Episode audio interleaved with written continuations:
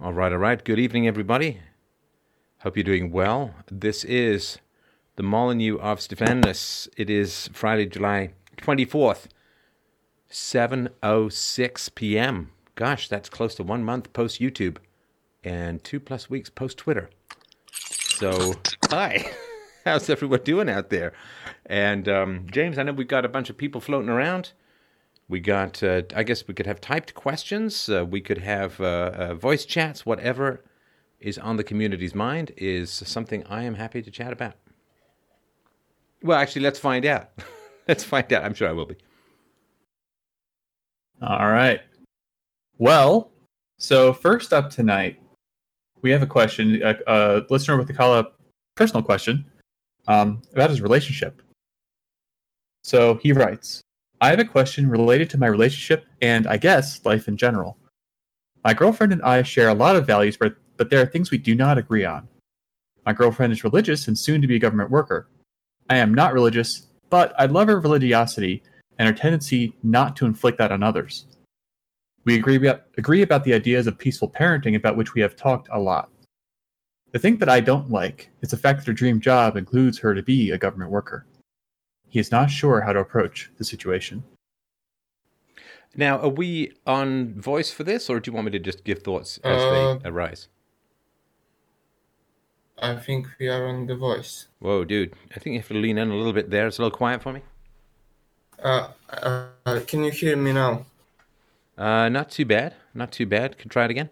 Okay. Uh, now is it okay? Yeah, yeah, that's good. Just uh, Uh, keep, keep the mic, okay. keep your friends close and your mic closer. Sure, sure.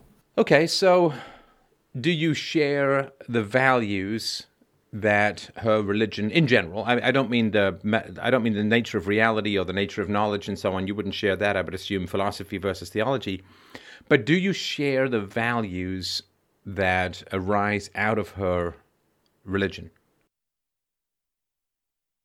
Yes, yes, definitely, definitely. She's a Christian, so uh, Orthodox Christian. So I, I definitely share val- values with her.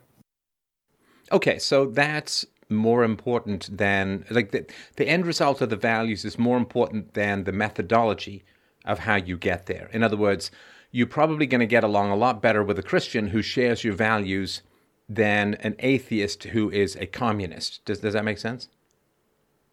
Yes, yes, that makes actually perfect sense. Uh, but um, but my my big uh, big big fear is that uh, uh, uh, religiosity of hers may affect uh, child's rational view of the world. Let's say it like that. Well, okay, but can you get a child to objective morality without religion? I guess I will be able.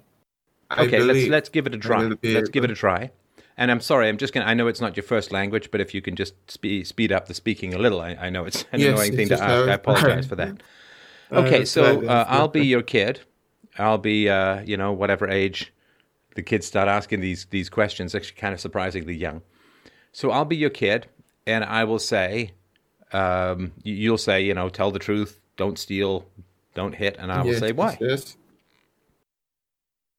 Uh, because it's the universal rule. Why is it a universal rule? Is it a universal rule Uh, like gravity? Uh, not not like gravity. So it's or- it's a choice, right? It's a choice. Yes. It- Okay, so choice. you, you, so it, if if something's a rule, it's not a choice, right? Like if I have a rule that says go to bed at nine o'clock, that's then and then you say, well, you also have a choice about when you go to bed. That's not the same thing, right? A rule is not the same as a choice. Yes. Yes. That that's true. So why But- why should I follow these rules? Mhm. No, no, no. That that's the that's a hard question now. Uh, because they are moral, I guess, but it's it's kind of hard to explain. No, but if you if you kid. say that they're moral, you're just saying that they're good rules to Yeah. follow. But why are they good rules to follow? And why is it that your rules differ from other people's rules? Like in other people's in other countries, in other religions, and so on, they have different rules. So why should I follow your rules as opposed to to someone else's? Right? I mean, they're not universal in the world, right? Yes, yes, yes, they are definitely not universal in the world. Okay. I guess the first thing that uh, comes to my mind is uh, you don't have to. Does that have has any sense? I'm sorry. Can you say that again? Uh, first thing that comes to my mind is uh, you don't have to. Like if child asks that, that question. No, let's keep keep Right. with the role play, right? So you you have to explain to your kid why be good. Why why follow these particular rules? because uh, you want uh, to be treated good. Like Oh, so uh, what you're saying, treat Dad, hang on, like hang on. want. No, I get that. So what you're saying is that if I follow these rules, people will treat me well. That that's not true. That's not true. Okay. That that's not objectively true. Will people treat me badly sometimes if I follow these rules? Like if I always tell the truth and and so on, will will people ever treat me badly because of that? Uh, sometimes Okay, so it's not Sometimes about being treated well. What what is it about then?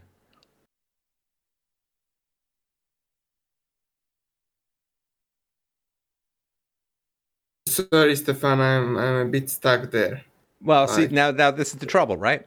And, and, and it is Yes, it, yes. it, it is a big trouble. There's there's no shame in being stuck on explaining morality without God to a kid, right? So because you know you know what your wife would say. Your wife would say uh, you have to follow these rules because an all-knowing, all-perfect, all-moral good gave these rules, which are more important even than the rule of gravity. And if you break these rules, um, you will lose your soul. You will go to hell uh, and you will also be miserable. And if you follow these rules, that is the path to eternal bliss and eternal life with those you love. Right? Boom. right? I mean, that's uh, asked and answered. It's not.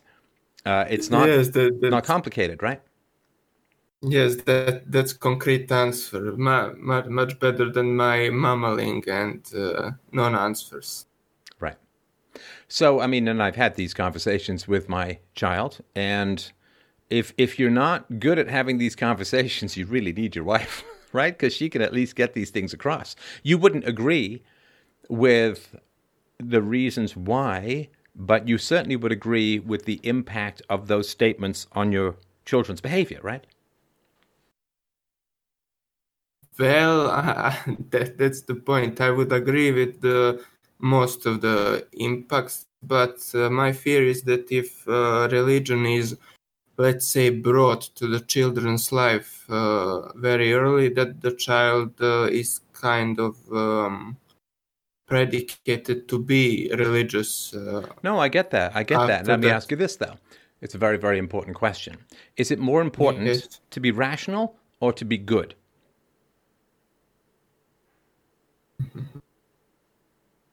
to be good. So if Or- you're if, if if if the transfer of religion to your children has a better chance of them being good, even though you say it's not rational, then you would be pro Christianity because it would increase your children's chances of being good, although in the realm of morality, they would not be following reason. But since you can't explain morality to them, it's the only chance they've got to get it. Is, is that a fair way to put it? yes, yes, the very very fair way put, to put that definitely. But how can I explain morality to them without God? That's that's uh, that I want to work on definitely if I can. Sure. No. Okay. That's that's it's a great question. It's a great question. So the way that I do it, uh, I have done it with with children and with with my daughter, is first of all you have to model good, consistent moral behavior to your children, right? So you have to keep your word, you have to keep your temper, you have to at least relatively keep your good humor, and so on. And so you first have to model the kind of behavior that you want your children to emulate. And if you haven't done any of that and or you haven't done it consistently, there's no point talking about morality with them. It, it literally is like saying you shouldn't eat too much sugar when you have half your day your face stuffed in a Bavarian cheesecake, right? It's just not not going to work. So you model that kind of consistent behavior with your kids, right? And then let's talk about just keeping your keeping your word, right? Uh, so many years ago, when my daughter was very little, I was going to give a speech at PorcFest in New Hampshire. Boy, it feels like a kind of a world away for that kind of stuff. And we stayed at a, a, fairly, my, my wife and my daughter were with me, and we stayed at a fairly ratty motel, and we got in there kind of late. And my daughter loves pools, of course. She's a half dolphin like me. I was on swim team, water polo team, you name it, right? And so my daughter really wanted to go to the pool, but it was really late. You know, been driving all day. It was a long drive. And so I said, um, I promise I will take you in the morning before we go. And she, some, somewhat grudgingly, as kids do at that age, was like, fine. Now, the next morning dawned, and it was very cold. I think it was rainy ish or something like that, right? Now, I would have had every rational reason to say, you know, either forget, hope, hope, you know, cross your finger, hope your kid will forget that you made that promise, or to say, gosh, you know, um, it's really wet, it's cold, it's early, uh, and so on. And, and I really and I didn't want to go into the pool at that at that hour, right? But what I did, of course, was I said, let's go to the pool. It's a little cold, it's a little wet. Do you still want to go? Of course, she's like, yes, yes, yes. So we went to the pool, right?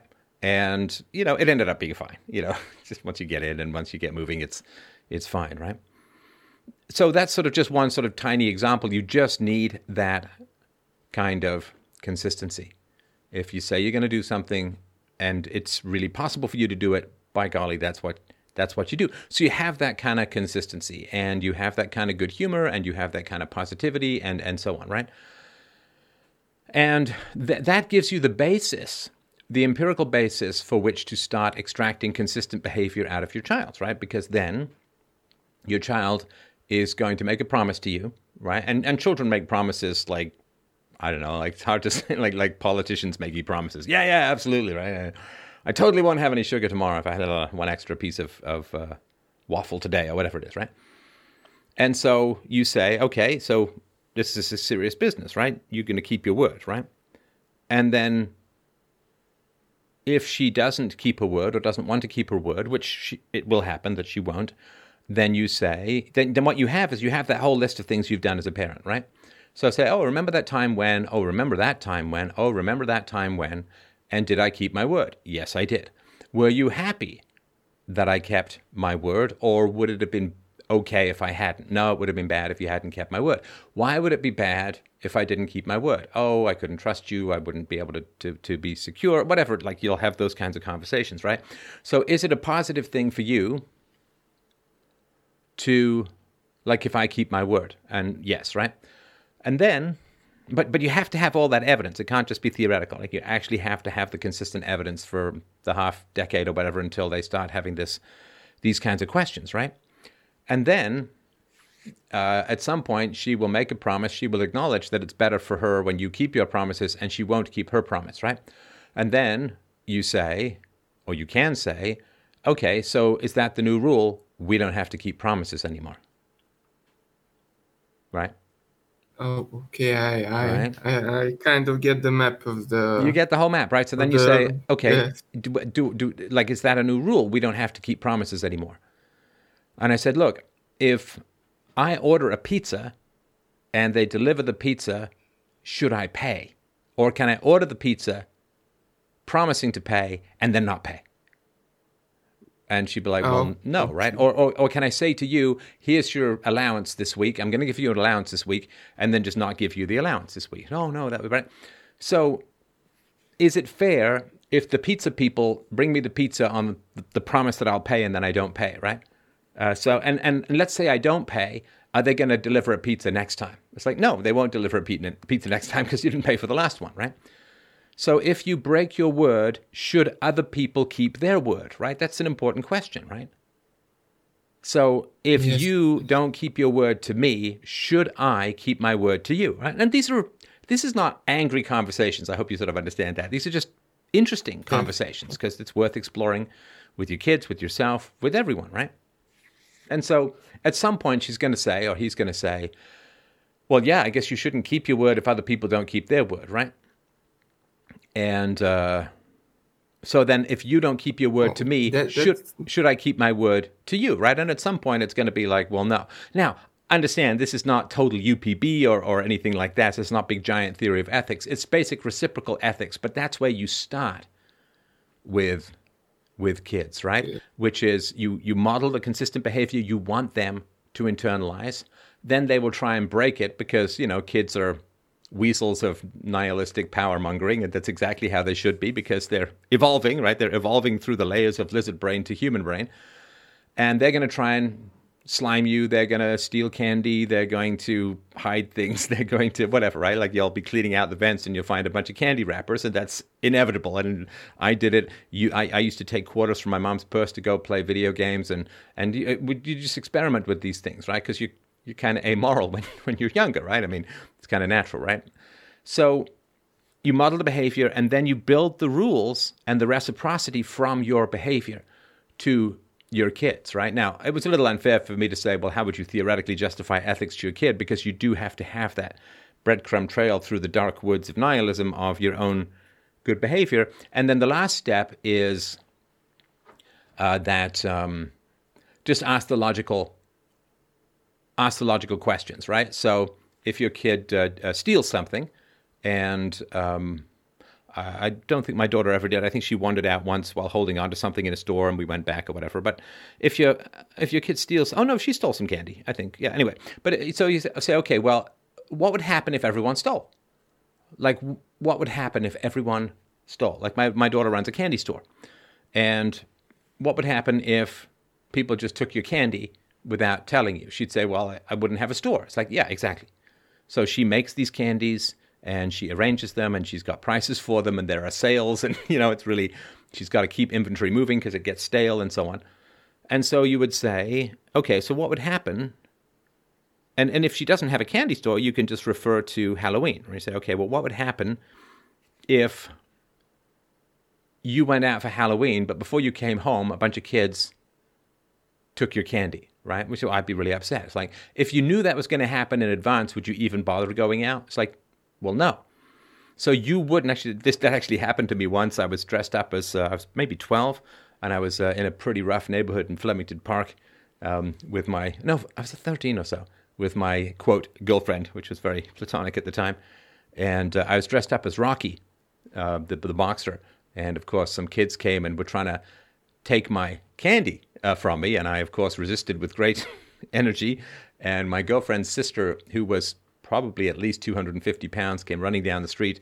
I remember that slow motion anti Bo Derek run down the street, and she chased the kids away, and she commended me for hanging on to my candy, and and so on. And it actually kind of worked out because the kids dropped some candy as they ran away from her because she was a she was a big girl and uh, pretty aggressive, and um, so so you would say, well, you know, like if if if nobody paid for any pizza, would there still be a pizza store to deliver food, right? I mean, if nobody paid for their houses, would anybody bother to build a house, right? So you'd, you'd have to say, and you sort of teach, the only reason we have stuff is that most people don't steal. Like, that's the only reason there is stuff. It's the only reason that farmers send food into the city.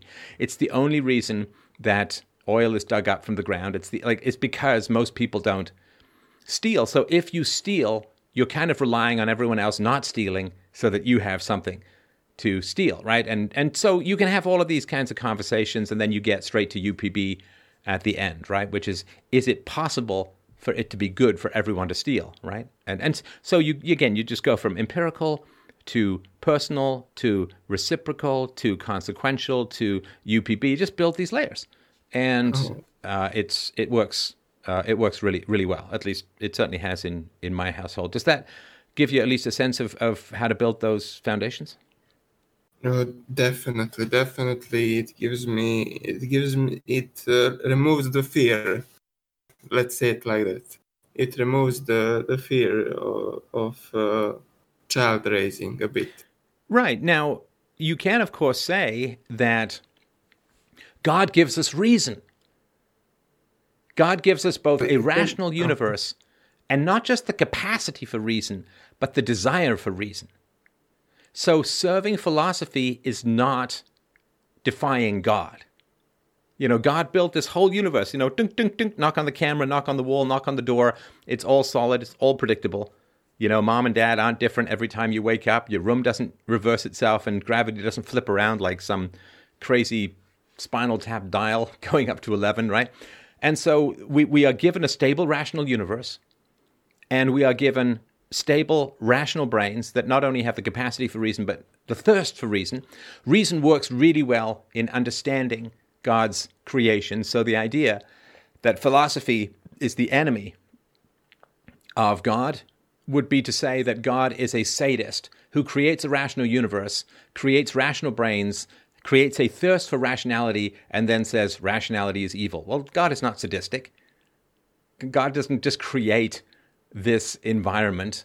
Uh, it would be like taking. I mean, you say, imagine if I took you to a play center. It was like the, and you always try and get kids involved in these discussions. So the way I do it is like, well, imagine I'm taking you to a play center. Okay, let's picture the greatest play center in the universe, like better than anything we've ever seen in our lives, right? And then you spend 20 minutes or half an hour or an hour drawing out, making lists, and just making the greatest. You know, get them enthusiastic because you know kids love to break. My my daughter had a um we had designed the most incredible restaurant in the known universe where like parrots would bring you your food and there were like chocolate fountains and, and trampolines where you could eat and it was really wild.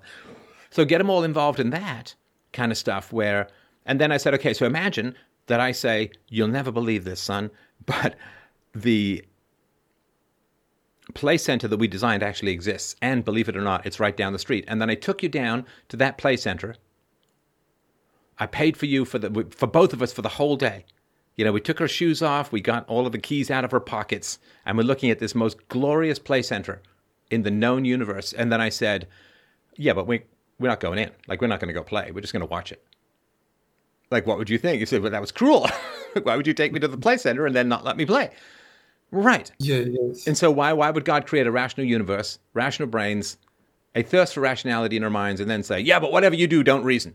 I mean, that would be sadistic, and God is not sadistic, right? So um, there's lots of ways that you can uh, work with philosophy in the realm of theology. You, you, may not necessarily think that if you listen to my very early shows, but um, I have uh, ripened, matured, softened, cocked. I don't know. There's so many different words for it over time, but that would be my suggestion about that. That um, now, then, of course, you know, kid's going to say, "Well, mom believes in this, and you don't believe in in this, and so on," and um, that's you know we can maybe have another conversation about that. There's not there's lots of roads that lead to Rome, so to speak, right? And um, you don't know. I mean, maybe your wife will change her mind. But the reason why your wife probably remains as religious as she does is because you couldn't answer the question early on about how you teach kids about morality, and she wants her kids to be good, and you couldn't do the job, if that makes sense.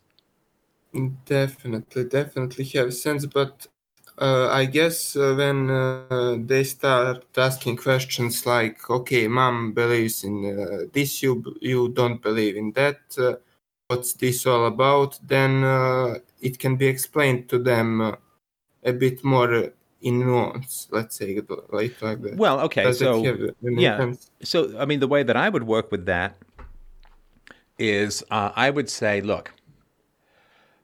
I'm going to give you two scenarios, right?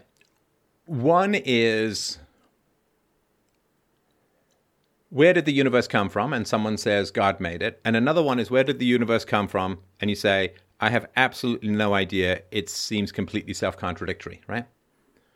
Well, certainly for kids, one of them makes more sense than the other. Again, that doesn't mean that it's right or anything like that. But when it comes to ethics, when it comes to virtue, when it comes to being good, mom's answer is by far the most common answer in the world because God commands it, because God orders it, because God is moral, and that's where morality comes from. And people who aren't religious have a really, really, really, really, really tough time answering that question. I mean, there's this one guy in Canada thinks he's done it. I think he has too, but it's not exactly spread like wildfire for a variety of reasons. Yeah, we'll talk about another time. But if you're hungry really hungry, you don't wait for the perfect food, you eat what there is. And human beings are hungry to be good. And philosophers for 2,500 years have generally sucked at bringing palatable food to people who are hungry for morality. They can't do it. You get, uh, I don't know, the pursuit of excellence. You get uh, uh, reciprocal altruism. You get uh, Darwinian um, help helpmates. You like you get just a whole bunch of crap that is so contradictory. It's ridiculous, right? Or you get the golden rule, like uh, do unto others as you would have them do unto you, which um, you know, if if you're a big mean sadist, you're fine with big mean sadism being the way that you resolve social conflicts because you're a big mean sadist, so you're going to win uh, those kinds of situations, right?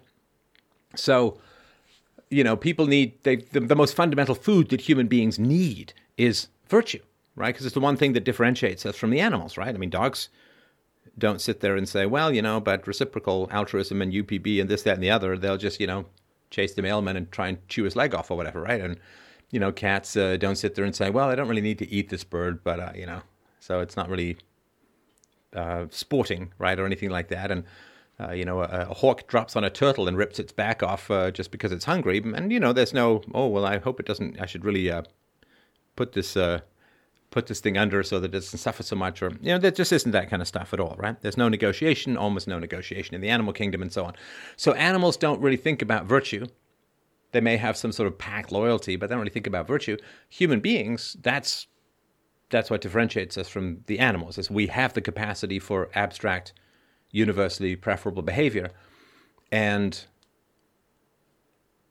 God gives us best food for our greatest hunger. Now, is it the best possible food? Does it really matter? If you're starving to death and somebody puts a plate of food in front of you and it's only your second favorite meal, do you sit there and say, no, no, no, I'm holding out for pad thai? You know, you don't. You say, oh my gosh, second favorite meal. Uh, it's going to be the best tasting meal I've ever had because I'm starving to death. So I really need that, that food. So religion gives humanity which is hungering for virtue. It gives humanity second, third, fourth, fifth favorite meal. And philosophy is like, don't worry, it's coming right up. It'll be it'll be here soon. It'll be your first favorite meal. You haven't tasted it yet, but trust me, you're going to like it even more than your second favorite meal. Because I don't know who really likes deep fried mac and cheese. But anyway, so and and you sit there and you say, "Wow, I'm really starving to death. Like I'm on my last legs. You know, I'm like anorexia, trembling on the edge. Need to go to ER. I'm, and there's my second favorite food right there in front of me. But the philosopher is saying, "Don't worry, we're just about to give you your first favorite meal." And then you say, "Okay, well, how long have you guys been working on cooking this meal?" And they say, "You know, probably close to three thousand years." I say, "Well, um, so I'm starving to death. Second favorite meal is in front of me. First favorite meal." Has been on order for 3,000 years. It still hasn't arrived. What the hell am I supposed to do? I definitely understand the, the mechanics of, of that, but uh, I guess if if I model the right right behavior and the rational resolution of the conflict in the family and such things that uh, child uh, would not be uh, stuck in the religion uh, after it grows up because uh, in my life i saw a lot of people that uh, got stuck on the religion and uh, that kind of closes their mind for any other philosophy or well thought. sure but look you can um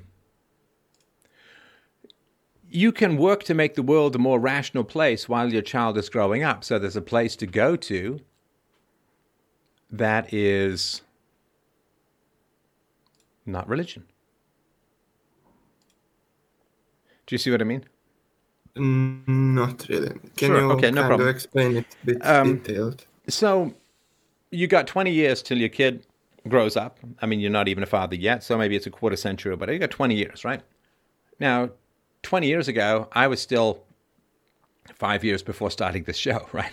So there's a lot that you can do to make the world more rational over the course of your child's growth so that by the time your child gets out into the world 20 or 25 years from now, that you're going to have, there's going to be better answers for morality, there's going to be better answers for the state, there's going to be better answers for UPB. Like, you know, we're working to, working to spread it, right? So it's not just you facing your child. If you want your child, let's say you say the child is growing up in a church and the church is kind of rickety and it's creaking and the foundations are shifting and the windows are half broken and it's chilly and there's bats in the belfry and all that, right? You say, man, I don't want, I don't want my kid to live his whole life in this rickety old church, right? Well, you can sit there and say to your kid, hey, man, uh, this church is kind of rickety. Look, I push against these stones; they kind of bend. The roof is half open, and so on. Like it's not really a great place. You can do all of that, and you know that's going to have an effect, and, and all of that. Or what you can do is you can go and work with other people to build a better structure. And that way, you don't have to kvetch, so to speak, at the church. But you can sit there and say, come over here. You know, this, this house, you look at the foundations are firm, uh, the, the roof is all on, uh, it's warm, it's comfortable, it's cozy, it's strong. But if there's no place for your kid to go, then it would seem kind of odd so build build better structures around the church, right? And and go out in the world and make sure that there is as much reason in the world as humanly possible. You know, it's kind of funny to think that some of the young activists in social media companies now they were 10 years old when I started doing this show, right? 15 years ago, right? So now they're 25 or whatever they're on the social media companies or other places or whatever, right? But when I started this show, they were they were 10 years old, right? So, uh, you know, the world changes, of course, over time. It's kind of a useless thing to say, but it's important to remember. Be part of that change. Work to make the world more rational. And that way, there's going to be a place for your kid to go if they become discontented with theology. But if the world is like, okay, well, I can be with theology, or I can be with crazy leftism, well, that, you know, I mean, this is back to uh, the um, the summer and the fall uh, two two years ago, right? 20, 2018, the summer. Uh, Lauren Southern and I were touring Australia and New Zealand, to which there were riots, there was uh, attacks, there were threats, there were bomb threats, there were death threats. And I remember with my family being we were being hunted through the streets by a bunch of socialists, and we had to kind of run and hide. We had security and all of that, but we didn't want to obviously get into some big fracas or anything like that. And uh, yeah, a couple months later, um, I- am out there in Poland and didn't need security. We could uh, post on social media, hey, let's get together and talk philosophy. And I remember talking to a redheaded Caucasian Muslim uh, about uh, the theology of Islam and so on. And that's kind of different. So if your son is like, oh, okay, well, Australia, New Zealand, much less Christian, Poland, more Christian, hmm, right? You, you got to try and build a world, not just in the mind, but in the practical realm that is going to be not just appealing or attractive, but also somewhat safe. So work to make the world more rational. And I think that's the greatest gift you would give to your uh, kids rather than abstract conversations about the existence of God, if that makes sense. Uh, to, that makes total sense. Uh, but can you help me a bit, a bit, uh, second part of the question uh, about um, my girlfriend, uh, soon to be. oh yeah, what does she do in the government? Uh, literature. Like she wants to work on a in a college, like a professor or assistant professor in literature. Oh, so okay. Um, does she not want to do literature rather than teach literature? In other words, has she ever thought about? I'm sure she has. Obviously, everybody who studies English does. Uh, thought about writing books or poems or plays or. Uh, I think we, we haven't talked about that uh, a lot but she she generally likes to read a lot like really really much she she likes to to read but she never kind of mentioned uh, writing aspirations. Hmm. Okay. Well, I mean, that's probably something that's worth uh, talking about. Uh, and you don't have to tell me in the world, of course, where you are, but it sounds like it's important to be aware of just how crazy politically correct and, and leftist and volatile academia not is that- becoming. Uh, uh, Eastern Europe. Oh, so yeah, you guys are all right. you guys are fine. Yes. For now. Yes, For now. is. For now, but I'm I'm afraid that if I do nothing, uh, Balkans will become or Eastern Europe will become like uh, U.S. or Canada today. Like I don't want to see that happen. No, I can. Certainly, as far as the U.S. goes, yeah, you, you definitely don't want to want that kind of stuff there. So, okay, so I mean, if it is a job that would be in the free market, then to me it's not fundamentally objectionable for someone to do it for the government, right? So, I mean, to take a silly example, right? I mean, garbage collection is usually run by the government. Now, there would be garbage collection in a free market. So, and, and the government usually prevents competition in that realm, right? And yes, yes, definitely. But I I believe that for her there there is even now a possibility for for uh, for uh, working uh, that job, but not for government, like on the private faculties and such things, private colleges. Right. And why does she want to work for the government? Is it like the job security or the tenure or whatever? I believe that that uh, it is the job security. Sh- uh, the thing is, when we talk about uh, that, uh, she's like, but uh, uh, only way I can effectively do this is uh, if I work uh, in the government structure because she's she wants to work uh, on the national literature in a, in a sense uh, something like that and it's uh, it's really really good if you want to work in that type of literature to be near the uh, government controlled colleges for that Okay, I, I I'm not. I don't know what all of that means. So, and, and it's not not because of your English, which I hugely appreciate. I, you know, I mean, given how bad I am at other languages, I always appreciate people who can speak English. So it's nothing to do with that. But job security is simply stating that people shouldn't have a choice about whether I'm their whether I am their teacher right? People shouldn't be able to fire me. Now, that's a profound statement of insecurity. Like, you could ask her, I suppose, or if she speaks English and wants to call in, uh, that would be fine too. But it's like, would you want to get into a marriage where the government chose your partner and you couldn't get divorced? Because that would be marriage security, right? But she would say, gosh, no, that's terrible. I need to be able to, A, I need to be able to choose my husband, and B, uh, I should have the right of divorce should he go crazy or become violent or a drunk or something like that, right? And so job security simply is denying the choice of other people as to whether you're there or not.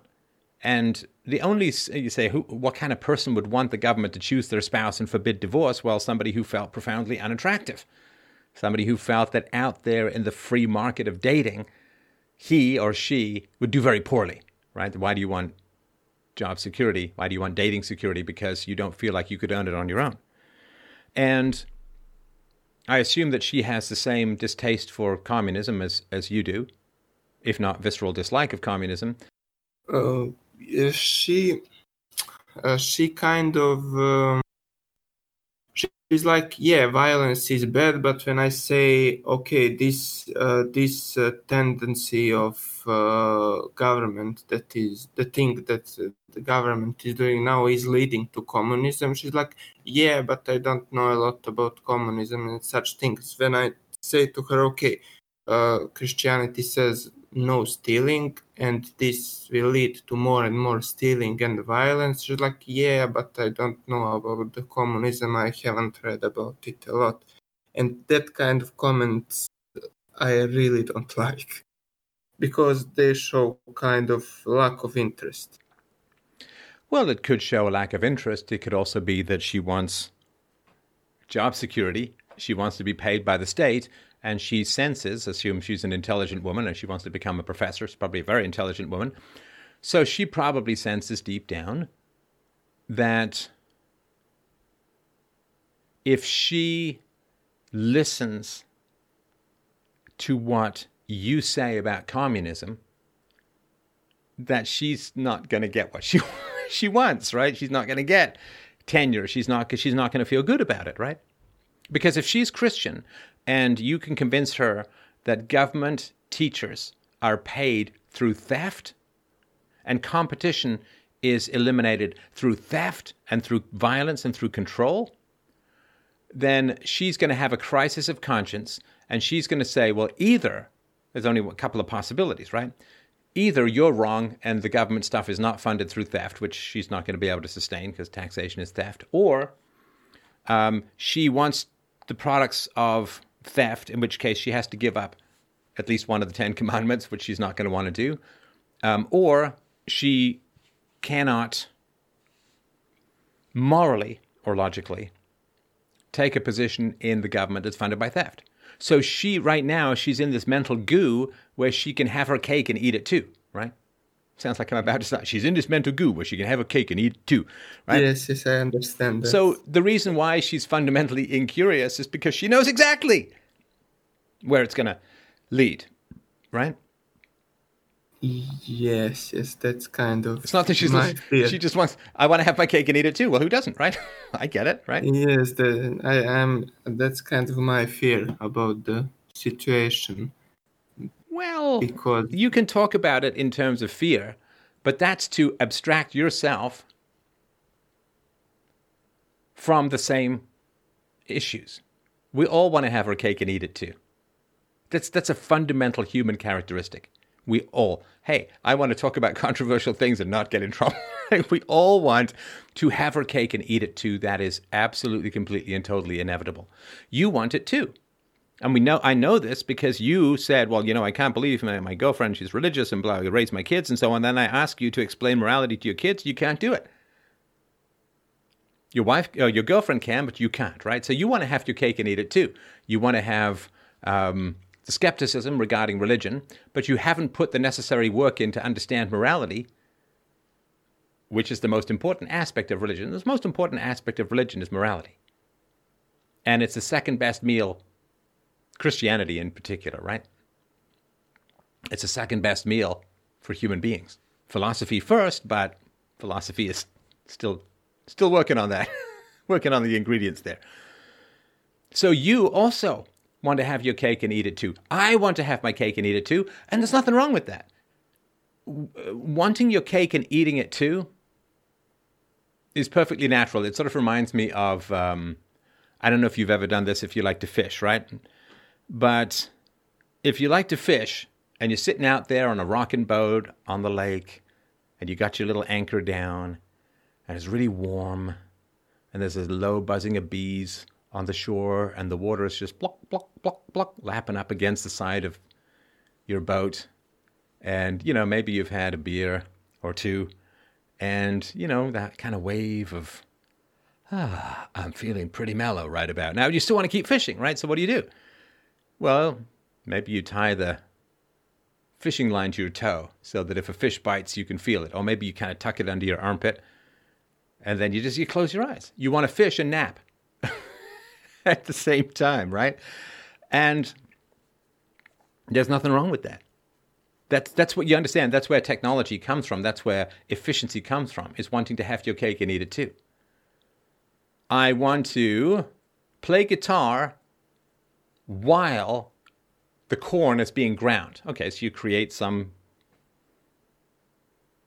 you know, big giant windmill, so the windmill to, to grind your corn while you play guitar. So wanting to have your cake and eat it too is perfectly, perfectly natural, perfectly healthy. It's where progress in technology comes from.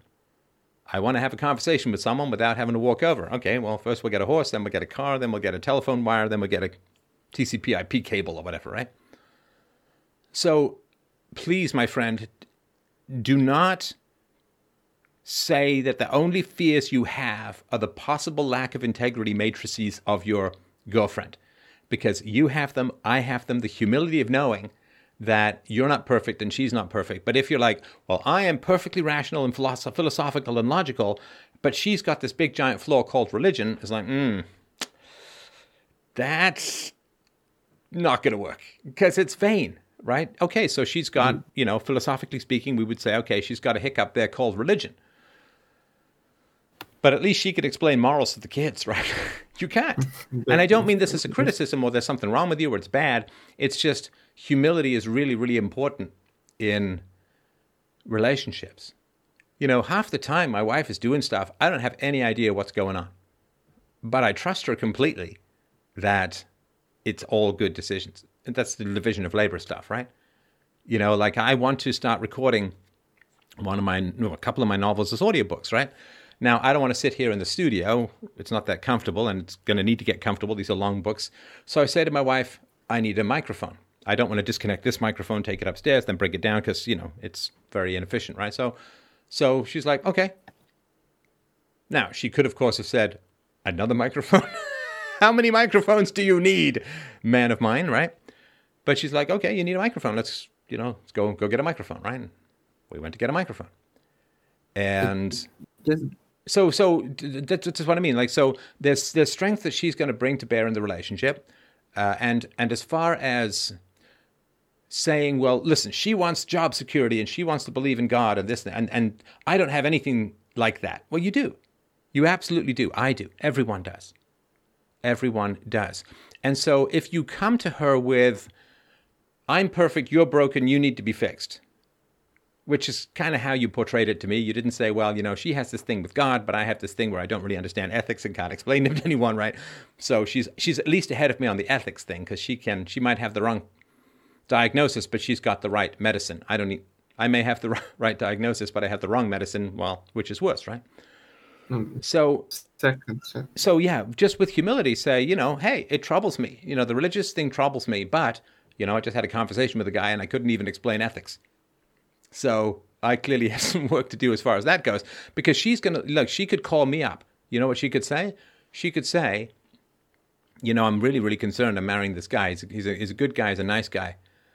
Um, doesn't believe in God, which is not my thing.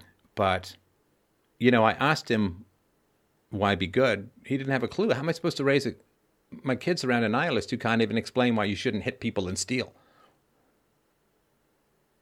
Well, that's that's that's that's revealing. And you want you want that mutual journey, because if you're perfect and she's flawed, why you why are you there? Got a hmm. nice rack. Yeah. I don't know, right? But but we're all imperfect. We're all striving she's going to have some strengths based upon her beliefs and her perspectives. You're going to have some strengths based upon your beliefs and your perspectives. And I know that there's philosophy and there's rational truth and objective things and so on and all that, right? That all makes, know, of course, I mean, I'm a philosophy guy, so that I understand all of that. But especially given your limitations with regards to ethics, she has, she's further ahead than you are because I don't think you even know how little you know about virtue, and that's going to be alarming for her. Now, if you want her to not take a government job, sure, you can you can talk about the ethics, but the first thing you have to understand is you have to understand why she wants the government job. Right? You, you can't talk people out of things when you don't even know why they want them. Because then you're just basically it's like, hey kids, there's a big pile of sugar-free candy that tastes exactly like candy. You can eat as much as you want; it won't be bad for you at all. And then you just lower a gate in front of it so they can't get there. What are they going to try and do? They're going to get really mad. Like, whoa, I want what? What? Why would you show me this candy? And then just lower a gate, right? So first thing when you with kids, right? They say my daughter would say, "I really want to eat a candy bar," and I'd be like, "Oh, I would I would like to eat a candy bar every day." I would like to eat five candy bars a day. They're so good. I love candy. I love chocolate, and it's just fantastic, right? So you got to get in the same place. So why does she want this government job? There's a reason for it. There's a reason for it. And if you don't understand that reason, then you're just lowering a gate in front of what she wants, which is just going to make her mad at you. Did you, mean, you know what I mean? Yes, yes, yes. So we we should work on the on the job safety thing, if I understand it well. I guess. Well, you gotta, yeah, the, the, the most important three words in a relationship, it's not I love you, it's tell me more. You know, tell, No. tell me, you know, why, why, not like why on earth would you want this government job, but like help me understand the government job. There's, there's something around it for her that's really, really important. And she doesn't feel safe enough to tell you, which is why she just kind of fogs up when you start talking about communism and so on, right? And so you gotta, I mean, whether you're with her for your life or you get married, you, you, to have a relationship, you must be curious. Curiosity is the foundation of a living relationship. Because if you're just going in there to lecture her and you're 100% right and she's got to be fixed, not going to work. It's, and it's mm-hmm. only going to keep a woman around who's got low self esteem. You, you, if you care about her, if you love her, do you love her? I do. You do. Okay. So if you love her, the first thing that you need, the first and, and, and many layered thing that you need to understand is what makes her tick. What is motivating her? Why does she want the job? What does it mean to her? What is the value to her? And what are her fears if she doesn't get it? You know, and you got to understand. I'm sorry, like here I am lecturing. you. You got to understand, man. But to understand things from a woman's perspective, does she want to have kids? Oh yes, yes, definitely. She wants to be talked about, Okay. about So- a lot. if she wants to have kids, um, this is this is femininity 101, right? If she wants to have kids, then she's going to need job security. Do you know why? Definitely understand why. Yes. No, explain it to me. Well, she she has a second husband that she doesn't have to care about. Let's, That's let's kind of judgmental, tell- but okay. yes. Yeah. So if she has kids, let's say she wants two or three kids, right? Uh, something like that. Okay. So she wants a couple of kids. So she's going to be 10 years dependent on someone, right? Yes, definitely. Now, you could get hit by a bus. You could Uh, become a drunk. That's more possible than than you you think. That's kind Are of you a bus my driver? job. No, no, no. I'm a delivery guy on a bike. Oh, okay. So, oh my so God, the- are you kidding me? Of course she wants job security because you're about to be turned into pound cake on the sidewalk by anybody larger than a motorcycle. Uh, I I I I hope that uh, when that time comes, that I won't be doing this job. But yes. Well, you won't For- be able to. Uh, you won't be able to teach her much about the glories of the free market uh, if you remain a delivery person. But you know, I'm, you're listening to this show. I'm sure you're going to do fine. But so for a woman, im- imagine how you would plan your life if you knew for sure you were going to be physically disabled for 10 years. Like, just imagine that. Just imagine that in all seriousness, that you knew that for 10 years of your life, you were going to be physically disabled and you were going to be unable to work. You were going to be tired. You were going to mm. feel physically weak. Your body was going to go through big changes. You would become less attractive and you would never regain your form, former attractiveness. Oh, that's a big one. So imagine that you knew for sure that for 10 years you were going to be tired and sick and weak and kind of homely. Mm-hmm. You were going to Yes, lose your hair or you were going to gain 30 pounds and never really lose it. Like and that was going to be your life. Now, if you think about that, 10 years. 10 years of your life you're not going to be able to work. Ah, but you see if you work for the government, you'll still get paid.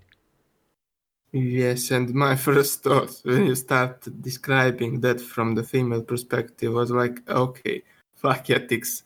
Give me, give me the, the government job and all the welfare Yeah, of course. And then you're sitting there Yeah. saying, yes, but communism in 30 years. You're like, Yeah. well, but, you know, Yeah. food on the table tomorrow, right? Yes, yes, yes. so, like, this is this is going out to all the men out there, right? Because we don't we don't get this calculation. Because you know, you see the stuff in the libertarian community. Oh, women they just prefer security to freedom, and it's like, but we men we're boring and bulletproof. You know, we just stride around like, yeah, okay, we, I'm getting a little creaky in my mid 50s and all that, but we just we just kind of stride around and nothing really changes. Like for men, it's like from 15 to 60, we're kind of the same thing. We're just this lump of masculinity. And, you know, we can run upstairs and we can carry things and, you know, we, you know, we just kind of the same. We don't go through the same puberty. Okay, yeah, like our balls drop and you know, voice drops and we get hair and, and size and strength and all of that, but we don't have that monthly metronome of the period, like blood, blood, blood. It's like, you know, like how they milk cows. It's well, the same thing with the period. is like month gone by, month gone by. You know, when I was younger, I barely even knew what the hell month it was. you don't care. You just like move. You're just achieving your next goal as a man. You're just doing your thing.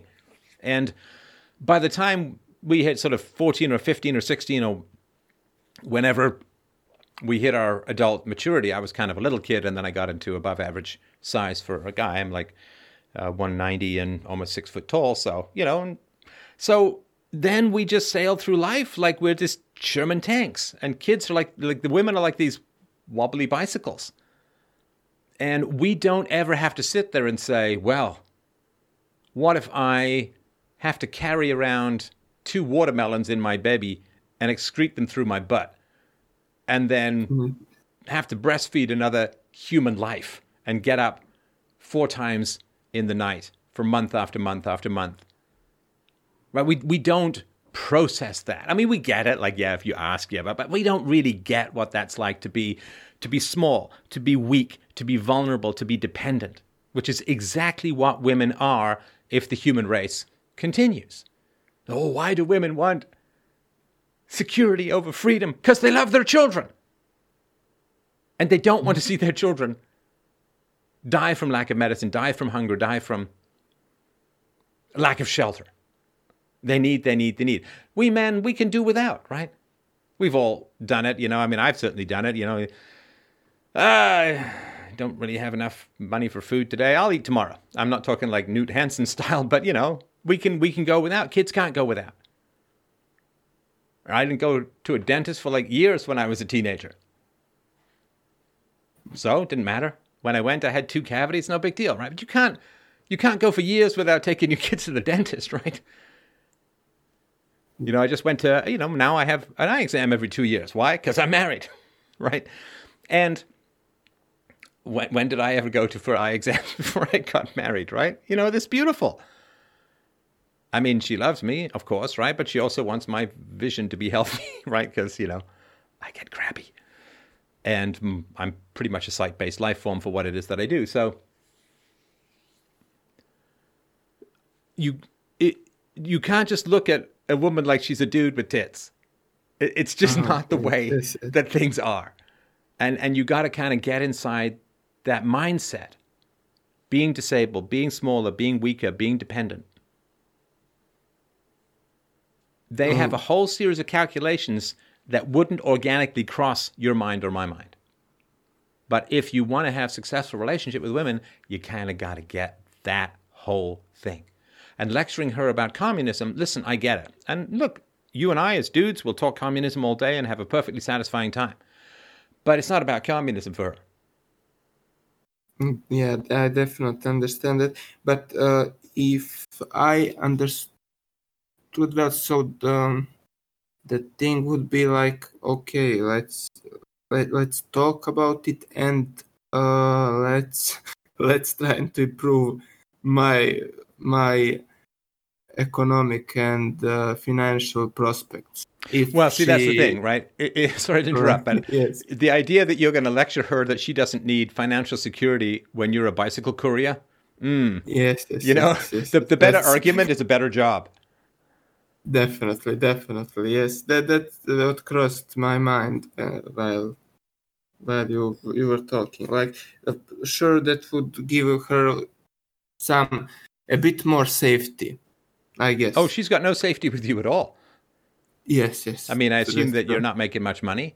I don't know if you have life insurance, but you know, life insurance is certainly very important. And I, I've always urged people who become parents, please, for God's sakes, get some life insurance. But life insurance isn't going to make being a single mom okay for her, right? So, no, no. um, if you want to, if you want a woman to commit to you rather than to the state, you've got to be better than the state. like, I'm sorry, it's just Yeah, like you, we, again, we can make these abstract moral arguments, and they're not unimportant, but they're also not going to hit women where they live, which is okay. That's all well and good, but what if my child needs something expensive? What if my child needs inhalers? What if my child needs a specialist to check a bone spur or something like that, right? What if my child is born with a hare lip? What if, what if, what if, right? Like it's it's great, but you know, your critique of the Communist Manifesto isn't gonna fix anything about my kids, right? If if they need Yeah. that stuff. And yeah, definitely understood it. and listen, this sounds like it's negative towards women. I don't mean that at all. It's absolutely essential. Because if you were just able to stay in the realm of abstract arguments rather than me saying from a woman's perspective, you're a you must be a very good looking guy or maybe you're great in bed i don't know but you are um, you're very risky for her at the moment right? And we need that empiricism from women. We need that empiricism from women because we tend to get lost in the abstract arguments rather than the practical consequences. It's something that doug, doug casey said a bunch of times uh, which is like you know stop talking about the free market and go make some money. And that empiricism from women is really it keeps men grounded. It keeps us you know not just head in the clouds stuff the curse of the smalls and the stars right? So you know uh, from my pers- like honor and and and respect that perspective like yeah yeah yeah but you're a bikuria right? You know what i mean? Definitely. and so like her hesitancy to say well you say you why do you need the state? I will provide for you with bike couriering she's like mm, don't think you will. No, don't think you will right? And so she's urging you to get out of theory and get into practice. If you love the free market so much why don't you start a business? Yeah, that's kind of the my my plan, but good. Well now she's saying get your plan get your plans now. ass in gear brother. Definitely. And and the more you talk about the abstractions without achieving the material, the tougher it's going to be to convince her. And frankly, I'm on her side with regards to this. Because if you're simply working in the abstract without creating in the practical, it's kind of an insult to philosophy. Did, did you know what I mean? I definitely understand. where- It'd be like you know somebody there. released a co- uh, somebody I don't know somehow got a recording of me screaming blue murder at my child or something like that. Be like, okay, a little less theory, a little more practice of peaceful parenting and so on. Not that such a thing would ever exist, but you know if it did, right? So mm-hmm, she's you know you you gotta love women for their practical yeah yeah yeah but you know that's all well and good but you know I I I love women for that because you and I were like helium balloons. We just love to bump up around the rafters rather than having actually anything on the ground, right? Anything rooted, anything anything solid. We love to design cloud castles down to the last detail, but we we live in an outhouse. Do you know what I mean? So I understand totally. like She's really kind of a- love, worship, and respect her practical yes but stuff around your theory. Sorry, I know I've been talking a lot, so please uh, share me your thoughts. No, uh, I totally, I totally understand you. She, uh, she's kind of a reality check, evolutionary reality check. Let's let's call it like that. Yes, um, and we need for you know, we need men's abstract planning and we need women's practical consequences. That's the yin and yang of the dance of the sexes, right? I mean, we we need both of those things, and that's my suggestion to you that you got to woo her away from the state. You know, lecturing her about communism isn't going to do it. Yeah, yeah. That that that's uh, obviously my fault. I No, no, I, no, no, it's not your fault. No, no, don't Like, blame yourself. don't- Don't blame yourself. It's just, it's just, you know, if you've not heard the argument before, it's just new, right? Uh, yeah, but uh, I'm like thinking, how did I uh, didn't think about her perspective in that uh, in that uh, view? Like, Oh, right. No, listen, that's uh, unfortunately, um, we're just not given that sensible grounding in female nature. Because, you know, certainly in, in some of the manosphere, not that this is specifically the manosphere, but there is this um, women are gold diggers or women are, are hypergamous or, you know, uh, Briffault's law. And there's all of this stuff that's kind of hinky around women, but women and men we are designed to really, really complement each other. And men's abstract abilities, again, very much a generalization, but men's abstract abilities are fantastic. Women's grounding practical consequences are also very, very powerful. And the two combined, on average, you know, can be the other way around in some relationships, but the two combined on average are virtually unbeatable. And if you get this perspective of your girlfriends and she gets your perspective, the power that you guys will have as a couple is, oh, uh, it's it's incredible. Like you will be virtually unbeatable in the market. Okay. I, I I understand now that what what sh- I should be doing more. Not what I should do, but what I should be continually doing more. I guess.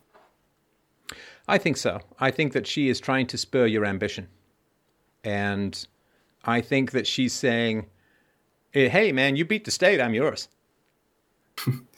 and that's good. That's, Don't you want to beat the state? that's good. It's a good plan. That's a, that's a good. It's a good challenge. It's a good enemy to have, so to speak. Not her, the state, right? yes, yes, yes, yes, yes. I I definitely could couldn't imagine a bigger one. There's nothing that spells "don't work for the government" than a giant stack of money on the table. yeah, yeah, yeah, yeah. That, that, that's true. That's true. And insurance and such things. Yeah, yeah, insurance and all that. There are sure. none. Yeah. Yes, yes, yes. That's that's true. That's that's true. And um, a bit. Uh, uh, really, really don't want to start a new topic, but one more thing is like uh, she's uh, she comes from a single single mom house, and her mom too was uh, a government worker. And mm, well, that's where she's getting that, it from, right? She didn't she didn't have yes. a dad to provide, right? Yes, yes, yes. Uh, there were two of them, so that that was that was a problem. So I guess that there is a bit of modeling there too. Right. And do you know what happened to her dad? Uh, abusive, uh, drunk cop. I right. Think. So she's not going to have a lot of confidence in her ability to pick, pick a quality man, which is another reason why she wants the government, right? Mm, I don't mean you are not maybe. that quality man. I'm sure that you are. yeah. But what I mean is that this uh, has she ever talked about her mother saying, "Okay, this sorry, this is um, it's really really important when when you're dating, right?" Um, so her mother chose a really bad guy, right? Yes, yes. I mean, her mother chose kind of an Eastern European stereotype. Uh, definitely. Yes. Right? Was he also a potato farmer? Did he? Right? Okay. Um, no, no, no, no. So that's that's a very very interesting question, right? Which is what lessons have been learned from the past in that family? None. Well, I don't know. I mean, you you know, I don't. Uh, we talked about that. We oh, you've you've had that combo that. with her. Yes, yes, many times, and uh, it, it, it was kind of a few lessons, but uh, not really convincing to me. That doesn't mean that I'm right, but I kind of felt like that. Now, there's going to be a lot of tension potentially between if, if the lessons haven't been learned, then the problem that's going to happen is if you turn into a great guy, I'm sure you already are, but let's say you sort of go even further, right? So you turn into a great guy, then your girlfriend is going to face some tension with her own mother. Because if her mother chose a bad guy and her daughter chooses a great guy, the mother is going to experience quite a lot of unhappiness. Can you kind of give me a few details about that? I, I don't really make a connection. Can't uh, sure. Connection um, have you ever played the lottery? A uh, few times, not really. Okay, so really imagine much. that you and your friend go to buy a lottery ticket, and yours loses and his wins a million dollars. Okay. So you know you're kind of happy for your friend, but also, what do you feel? Yeah, why, why didn't I get that? Yeah, I, if I'd have been two two feet in front of him, I'd be a millionaire, right? yes, so, yes, yes, I understand that. Now, yeah, so yes. when when your friend wins and you lose, I think it was Gore Vidal who said it's not enough that we succeed; our friends must also fail, right? But if your friend succeeds at something big, I mean, of course, you're happy for him, but it's also like, come on, why wasn't that me, right? Oh, okay, I understand. So the there would be some tension, definitely, Well, coming from unless the lessons have been learned, right? right. So if the mom says, "Look, here's all the bad stuff I missed about your dad. Like here's all of the warning signs that I ignored. Here's what you got to look for." Then she would take her sad story and turn it into somebody else's happy ending, right? Yes, yes, yes. And turning your sad story into somebody else's happy ending is the whole business plan of this show. I turn my sad story into other people's happy endings, uh, and uh, including my daughter's and my wife's, hopefully. Uh, and that's that's the whole business plan of the show, because that's that's how you say uh, "fuck you" to the bad times, right? Is you just you you take that shit, you turn it into gold, and you make the world wealthy. So. Um, so, but i- that's why I said, have the lessons been learned? If the lessons hasn't, if the lessons haven't been learned, what that means is that the mom doesn't accept or understand that you can find good people relatively easily. Now, by that, I don't mean that good people are common, but you can still find them relatively easily. Like if you think of looking down at a street, I used to have this picture many years ago. I never even know what happened to it. Look down on a street from a balcony, and there's like 2,000 black umbrellas down on the street. Everyone's got a black umbrella. And then you see one, it's a bright red umbrella, right? One out of 2,000. Is it common? No. Is it easy to see? It certainly is, right? Definitely, yes. yes, So yes.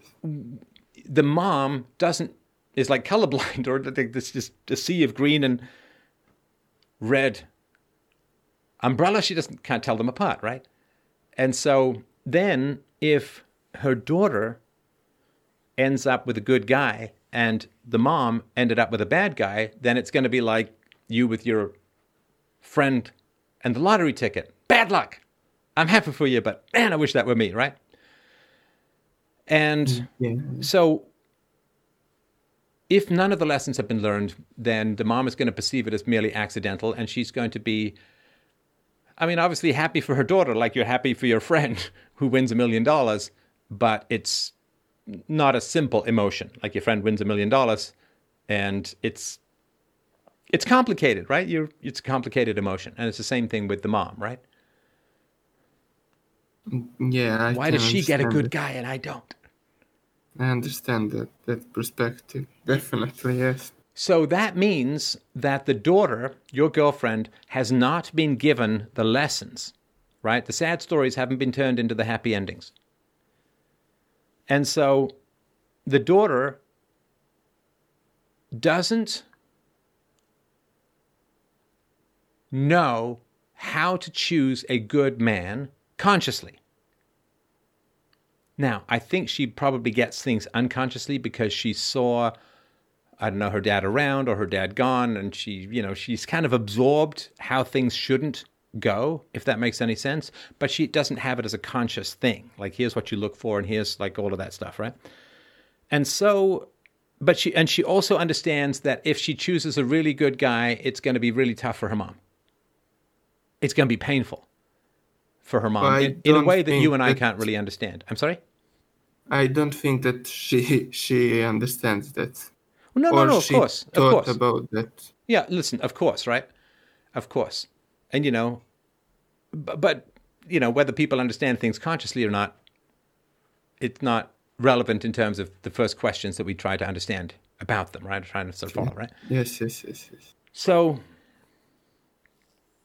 so if she doesn't know how to choose a good man, she's also going to want job security from the government, right? Because she doesn't know how to choose a good man. Now, when I got married to my wife uh, almost 18 years ago now, you know, we said at the very beginning, no matter what, we're we're together.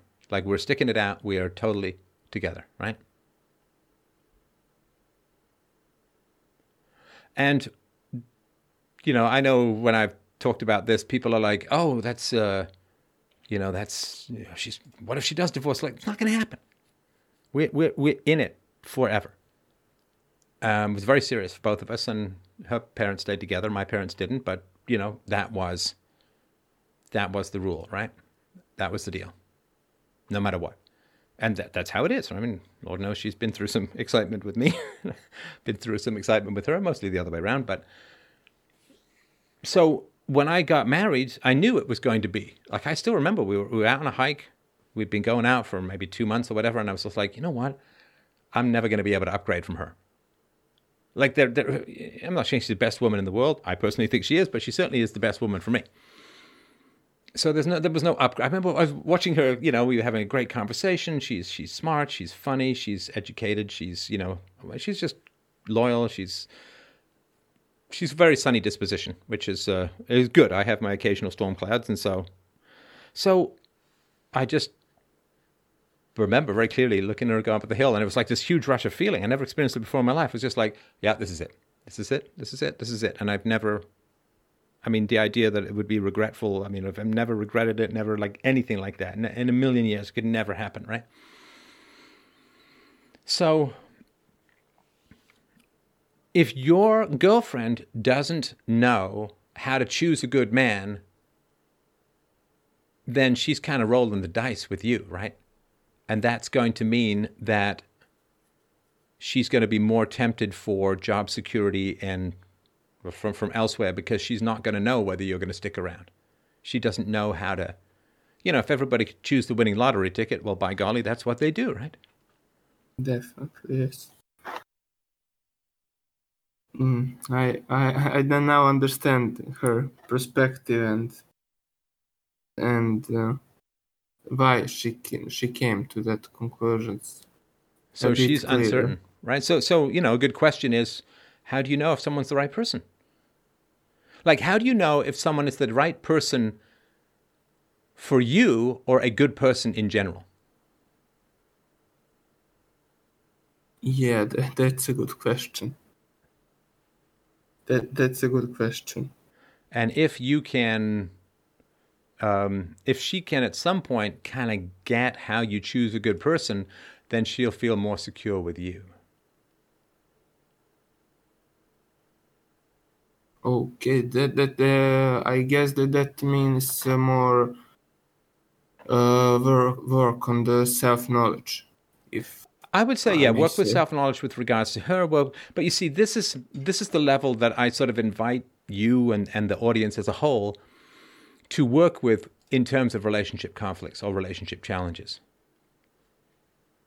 Right? Which is okay, so if she's feeling uncertain, if she feels like she needs the government, well, why? Say, ah, well, maybe she just doesn't understand the true nature of the initiation of force and taxation and, and so on. It's like, yeah, okay, maybe. So you tried that, right? You tried, well, you know, taxation and communism and blah, blah, blah. And yeah. she's like, but she kind of fades out. And what that means is that she, she ain't buying what you're selling. And so repeating yourself doesn't work. In fact, it yeah, tends to that, make things worse because then she feels um, like she says, look, I'm clearly not buying what you're selling, so why do you keep trying to sell it to me? Like if, if, if I go in to a car dealership and I've got six kids, right, with me. And he says, I've got this great new sports car. It's a two seater. What am I going to say? Definitely. Yeah, uh, not helpful. I, I don't, no, I don't want to. I can't. I can't get a car that's a two seater. I got six kids. You not see these six kids? And then he says, "No, no, no. But it also has really good air conditioning. It's got a V8 motor and it's got GPS. And it's like, yes, but I don't. not what I need. I got six kids. I can't get a two seater sports car. It doesn't make any sense, right? Four more seats. Uh, yeah, yeah. I, you know, unless it's going to come with some sort of roof rack and a, a bag in the back or something, right? So, so you go and you say, yeah, taxation, theft, and and government monopoly and communism, and like, so she blanks out with regards to that. So, our temptation as men is, oh gosh, I don't even remember who did this. It might have been Howie Mandel who did this old, this old joke about you know, you go to some foreign country, go to Hungary or something like that, and you say something in English and somebody doesn't, they don't speak English. So you say it again, but louder. you know, like that's somehow going to pierce through the, the Babel fish um, Tower of Babel split, right? Like, you know, can you imagine someone coming, they come to you, and you say, I'm sorry, I don't speak I don't speak your language. It's like that does not, you know, just going louder doesn't, and this is kind of what you're doing, right? So you say, well, I got these intellectual arguments, so mm. they work for me, therefore they must work for my girlfriend. So if she doesn't seem to respond to them, I'll just keep repeating them until she responds. And it's like, that's not going to work. Because yeah, you yeah, haven't figured out how philosophy solves her needs. How does philosophy solve her needs? And this is why the great gift of this show, both for me and I think for the world, has been, you know, 15 years of thousands of conversations like this one, where I'm trying to figure out how philosophy serves you and serves your family and serves your girlfriend and serves your life, right? And you've got to do that with the people in your life. What problem? Let me sort of back up for a second here, right? So, this is the big tension for me. Just, you know, because I don't want to make this about me, but just so you understand the challenge that you face with your girlfriend. So, I really love abstract philosophy. Like, I did a show the other day on collectivism versus the conscience. I haven't released it yet. It's it's great. I was just to myself, I love UPB was one of my favorite books uh, to to write. Uh, Essential Philosophy was a great one to write, and so on. Right for me, because that's that's a sweet spot for me in philosophy. Is this super abstract stuff that uh, I just I think I'm good at it. it. It really works my brain, and it's so uniquely satisfying when it hangs together and all of that. Right now, the one thing that is unique, though, about this show with regards to philosophy is these kinds of conversations. Now, I love the abstract stuff. Do you know what the audience loves? Yeah, yeah, I can guess. I mean, you know, you, you're asking me some abstract questions in a way, but it's kind of about your girlfriend, right? Yes, about my girlfriend and generally my life. It is very important in your life, and you need the abstractions that help you with your girlfriend. Like, imagine yourself being disabled for 10 years, right? Dependent on someone else and getting uglier in, in the process, right? So you need the abstractions to connect with your life. That's what you're calling me for, right?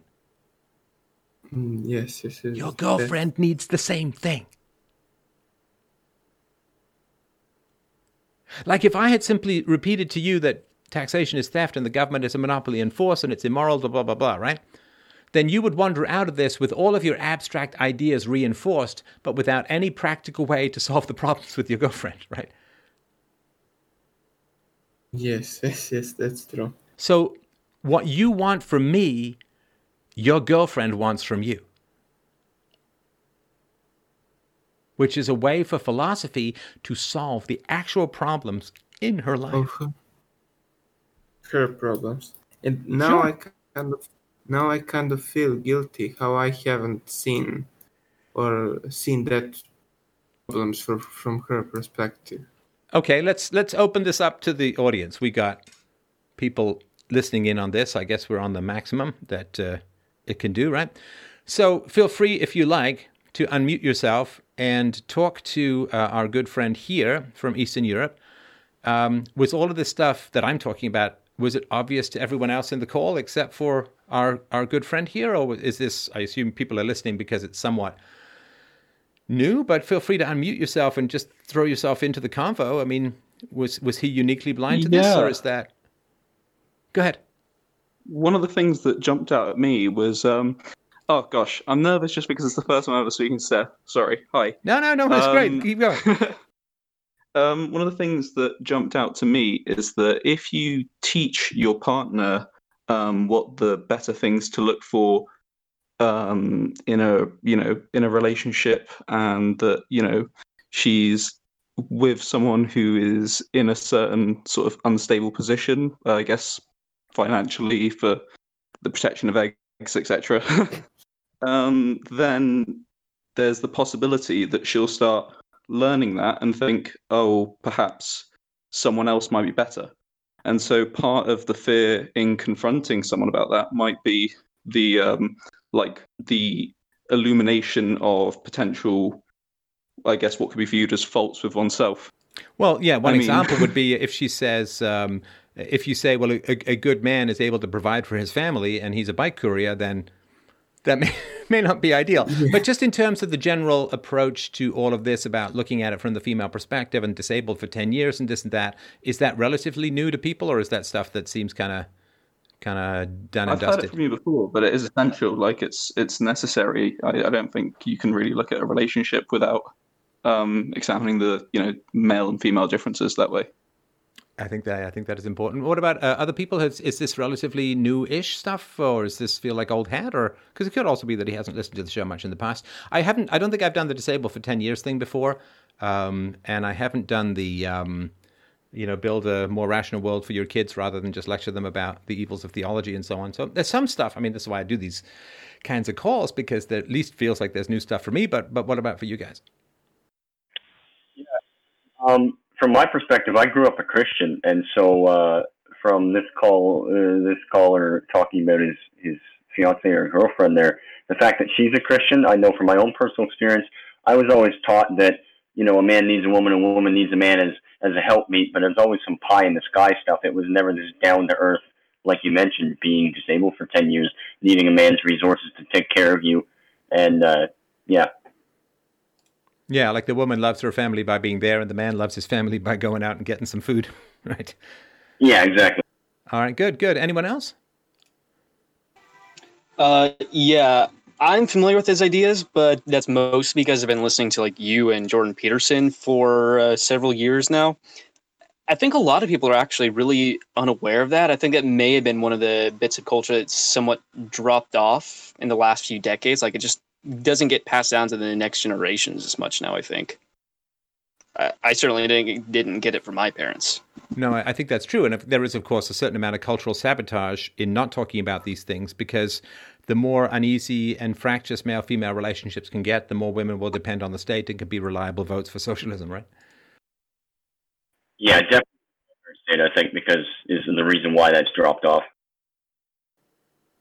All right, is there anyone else who wanted to jump in or shall I keep going? I'm, I'm happy to hear uh, people's thoughts.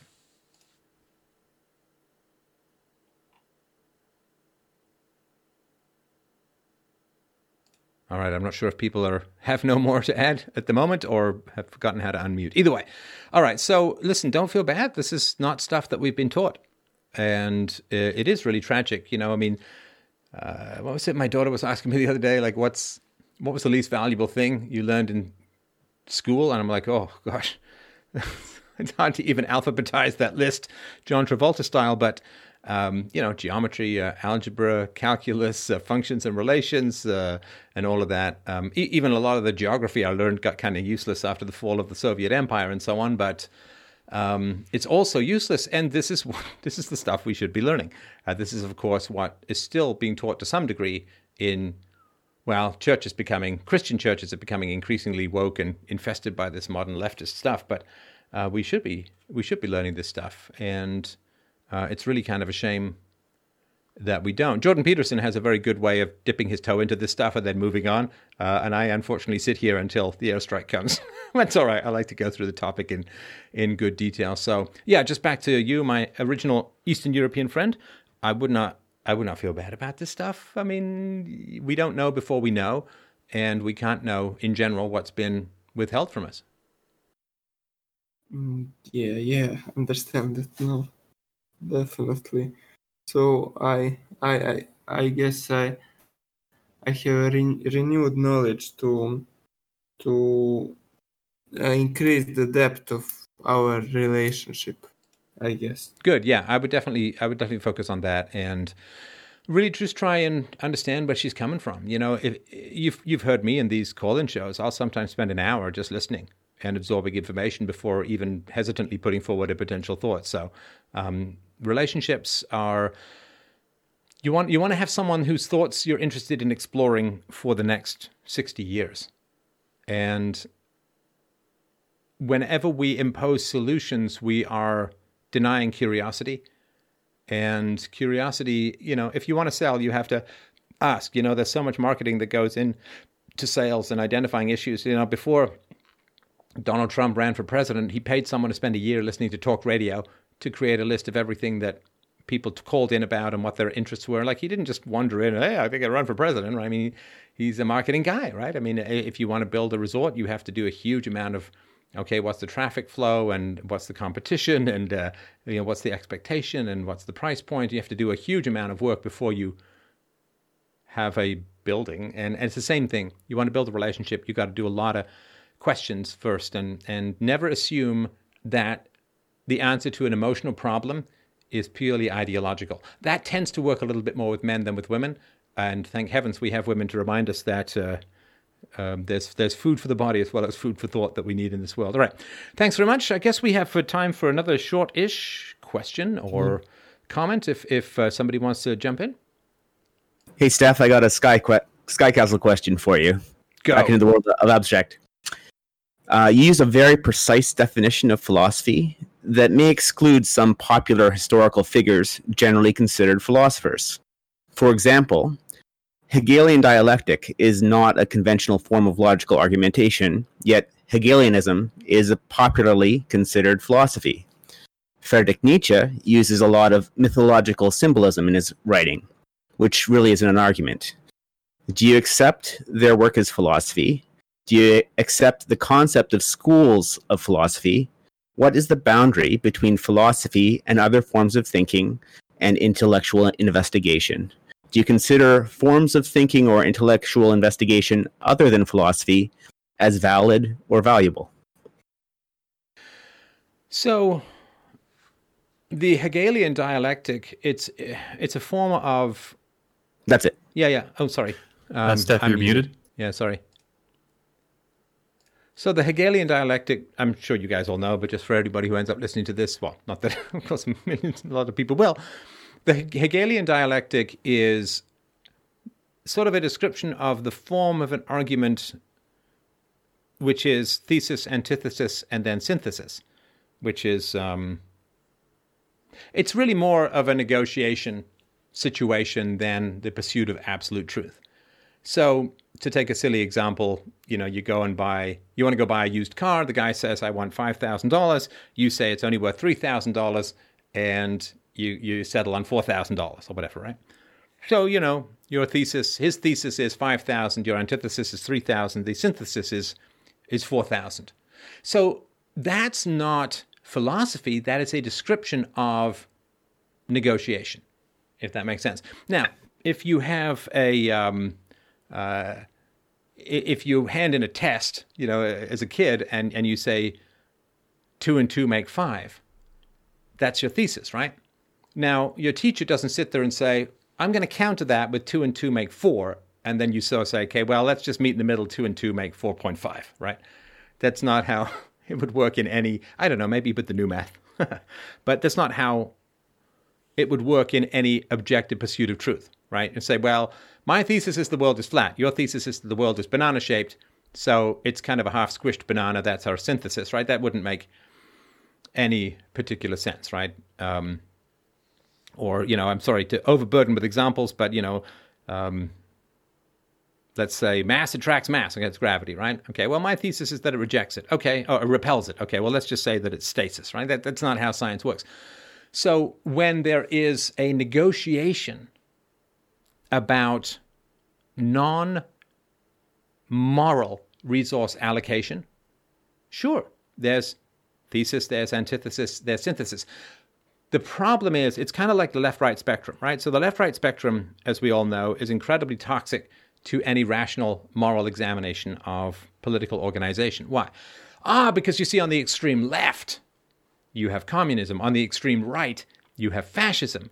And therefore, so, you know, thesis, communism, antithesis, fascism, synthesis, social democracy, or, you know, whatever it is, some mob rule garbage that, that goes on for politics in the modern world. So it is the same thing with the dialectic. It's a way of saying, okay, thesis, uh, a thesis is an absolute statement, the antithesis is the opposing absolute statement, but there's no way to mediate these two claims or to find a third position that's more accurate or accurate at all. And therefore, you just kind of have to dissolve your spine and go into this general tapioca porridge goo of compromise which is terrible, right? And it is it is a description of the kind of oscillating roly ball lava goop that goes back and forth in those glass cases in the 70s where this is compromise is sloshing back and forth and it encourages everyone to dissolve an absolutist position into the general goo of always dissatisfying compromise in the long run, right? So the Hegelian dialectic to me is a description of a non moral, non absolutist negotiation of resource allocation. Because you wouldn't sit there and say, well, there's a guy who wants to rape a woman, there's a woman who doesn't want to be raped. So his thesis is to rape, her antithesis is to not be raped. So the synthesis is mild sexual assault. Okay, well, okay, so you could describe that as a process that would occur in the world, right? Like maybe he tries to rape her and then she fights back uh, and he manages to do something untowards to, to her, but it's not full rape, and then she gets away. It's like, so the description of what occurred in that horrible immoral assault, where you have a thesis, antithesis, synthesis, formulation, that would not be philosophy. That would be a description of what was occurring. That would be like an eyewitness testimony rather okay, well, he wanted this, she wanted the opposite. They got kind of half and half and then parted, right? Or to go back to the example of, you know, the guy wants $5,000, you want to pay $3,000, you settle on $4,000. The description of that process, which falls into the Hegelian dialectic, is not philosophy. It's the description of a negotiation for non moral resource allocation. Now, the, um, the sexual assault example, the rape example, um, that's a description of what happened when there was no morality, but rather the will to power and the will to self-defense that was occurring, and so on. Or the woman defending her honor, as you would, as you would say, or as I would say. So, if you take morality out, it is a description of how the pendulum swings back and forth in in negotiations. It certainly is a description of politics as a whole, right? And it is something that is used because Hegel was kind of a monster, philosophically speaking, right? I mean, Hegel was the guy who believed in sheer collectivism. Hegel was the guy who believed that uh, the world spirit or God manifested itself in particular nation states, which gave them the right to use violence to dominate other races, other nations, uh, and and like he really gave, in a sense, carte blanche to collectivist domination uh, throughout the 20th century on both the left and the right, and the traditional communist and fascist divide, which is really just loops around the back, as, as we all know. Communism and fascism, just two sides of the same coin. One is, in general, collectivism based upon, well, it used to be class, then it was gender for a while, now it's race. And on the fascist side, it's collectivism based upon nation or race. But he, he, he was kind of a monster as far as his effects on, on philosophy because it doesn't give anyone an absolute to stand on because it's like, well, you know, you, you got to give a little, you got to get a little. Uh, you know, in order, you, you can't just get everything you want. You got to negotiate. You got to find common ground with people. You got to dis- and so, of course, what happens, as we know, is that the left keeps moving. Right, the, the conservatives of this generation are conserving the radical leftism of the last generation, and that just keeps ratcheting forward. It keeps ratcheting forward, right? And so now it's considered highly conservative, you know, w- when things like uh, unemployment insurance and, and welfare and old age pensions go in, they were considered pretty radical collectivist uh, and, and very much against. I mean, certainly Churchill fought against a lot of this stuff early in his career.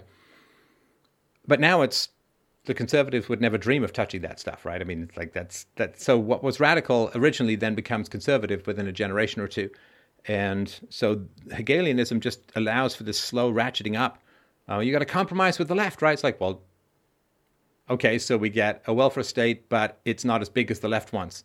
Okay, but next they want to expand the welfare state. Well, okay, so they only got half the welfare state they wanted for the first ride because we got, you know, thesis, huge welfare state, antithesis, no welfare state. So the synthesis is half a welfare state, right? And then what happens is they say, okay, well, we want to double the size of the welfare state from half to one, which is what we originally wanted. And they say, okay, well, let's go into that battle. And then the thesis, the Hegelian dialectic says, okay, well, uh, the compromise you see is um, Well, they want a welfare state of one from a half.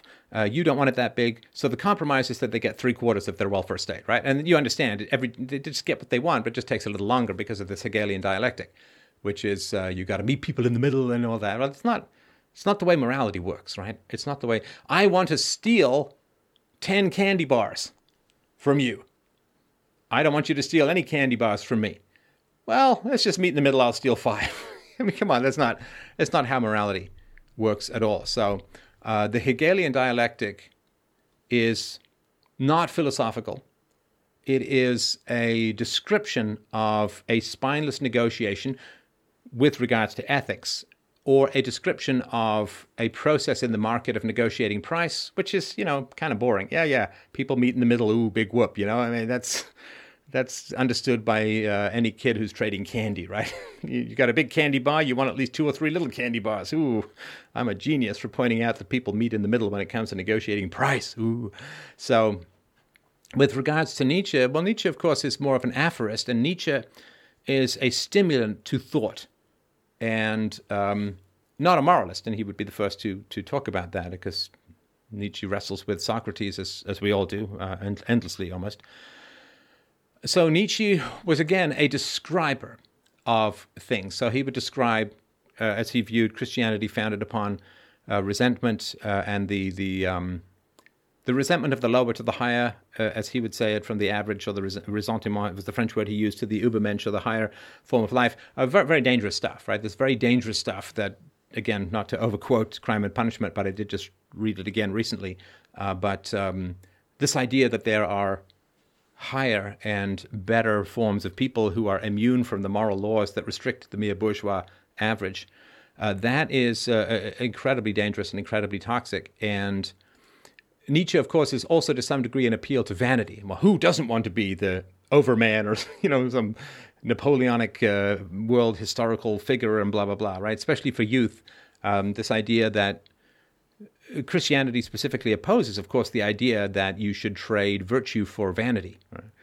Um, and that's not um, the way that Nietzsche works, right? Nietzsche is very much like that, that vanity is, is something that you can overleap virtue. The virtue is a, uh, virtue is a ploy invented by the strong to get the weak to attack themselves and each other should they challenge the strong. That's sort of the basic one of the basic ideas of the Overman and it's very it's very dangerous. Now Nietzsche did get a lot right, but he also made it right through his own arguments, right? Because he said that um, when God is dead, uh, human beings will turn to tribalism, they will turn to the state, they will turn to you know, and and will end up probably in a worse situation. Particularly, he predicted quite well the brutality of the 20th century. So um, now a description of how things go from a sort of quasi anthropological standpoint, which is what Nietzsche was particularly skilled at, very skilled at, brilliant, brilliantly skilled at.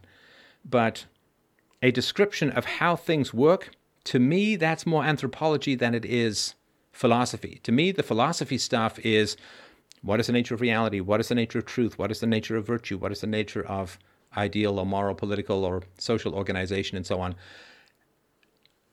That is. Um, that to me is is the philosophy stuff. And descriptions are very powerful and they're very helpful. They're very useful for understanding the effects of philosophy. But describing, like if you sort of look at what's going on with COVID, right? Or coronavirus, you have a lot of people out there who are describing the spread and this, that, and the other. But they're not the same people who are doing the an- analysis of the DNA and trying to figure out a vaccine or, or, a cure or whatever it is that, that might come down the pipeline at, at some point, or trying to figure out how you get to herd immunity and so on. So the people who are describing are not the same as the people who are analyzing. And so for me, the Hegelianism and, and the Nietzschean and so on, they are descriptions, but they're also descriptions that create the future right? So if you accept the Hegelian dialectic as the fundamental back and forth pendulum of human negotiation, then he doesn't sit there and say, ah, yes, but when it comes to the initiation of force, that's an absolute and should never be subject to the Hegelian dialectic. Well, he couldn't say that because he was a collectivist and somebody who believed that certain nations had the moral right and obligation to use force and violence to subjugate and rule other nations. I mean, he basically was Genghis fucking Khan and Lederhosen. But um, so a, a description that also creates the future. Like if, if Nietzsche is saying, well, that there are these, and, and Hegel is saying, well, are these extraordinary world crashing spirits that arise and, and have the perfect right to take over, blah, blah, blah, and, and use force to this and that, and ex- exempt from morality and so on. It's like, well, if you describe that enough, you're going to create a whole bunch of people who are going to do just that. And so to me, uh, it is almost, um, it, it, there, were, there were such compelling writers. And of, remember, of course, that they did also serve the powers that be, which is we I've said this before, we don't know philosophy like we just have philosophers from the general run of the mill of, of history. Like, oh, it was just a meritocracy. It's like, no, in, in order to be taught in government universities, you had to serve the state. Like, why do we know so much about Socrates? Because Socrates cursed mankind by saying, obey the state, even though the state was corrupt and killed him. That was his revenge upon the mob, was to curse them to obedience to the state. And that, but that's also how he secured his legacy. Because if a philosopher like myself had been around uh, back in, in the day and had talked about the evils of the state, well, I wouldn't have lasted very long, of course. But um, he, I would not have been taught in government school. I mean, I would have been burned possibly physically at the Library of Alexandria. So, um, sorry for that fairly lengthy thing. It's a big, big topic. Um, what do you think? Sorry. Uh, yeah, no, I, I, I wanted to get uh, your perspective on on things. Uh, I, I see the Hegelian uh, dialectic a little different. Like when, as I recall, when it's Hegel describes it, there's always a synthesis. So it's not necessarily always settling on a negotiation, but it there's always something new that comes out of it, right? For example, like the the conflict between um, uh, uh, like uh, capitalists and labor may create labor unions. So there's some sort of new creation, or even like because he, he starts out with just being and not being, and and produces something new, which is actually sort of it, it and you know builds up the whole his whole cosmology from there.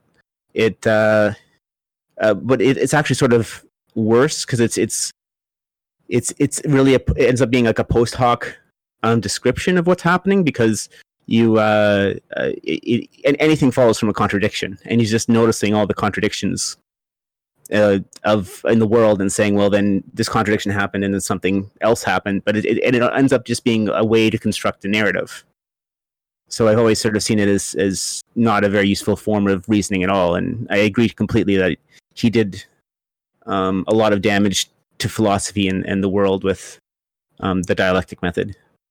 Yeah, it's it's not philosophy to describe negotiations, and it also doesn't give you something which is not a negotiation, right? So yeah, I would say when it comes to price or other resource allocations that are not moral, sure, uh, there's thesis, antithesis, and synthesis for sure.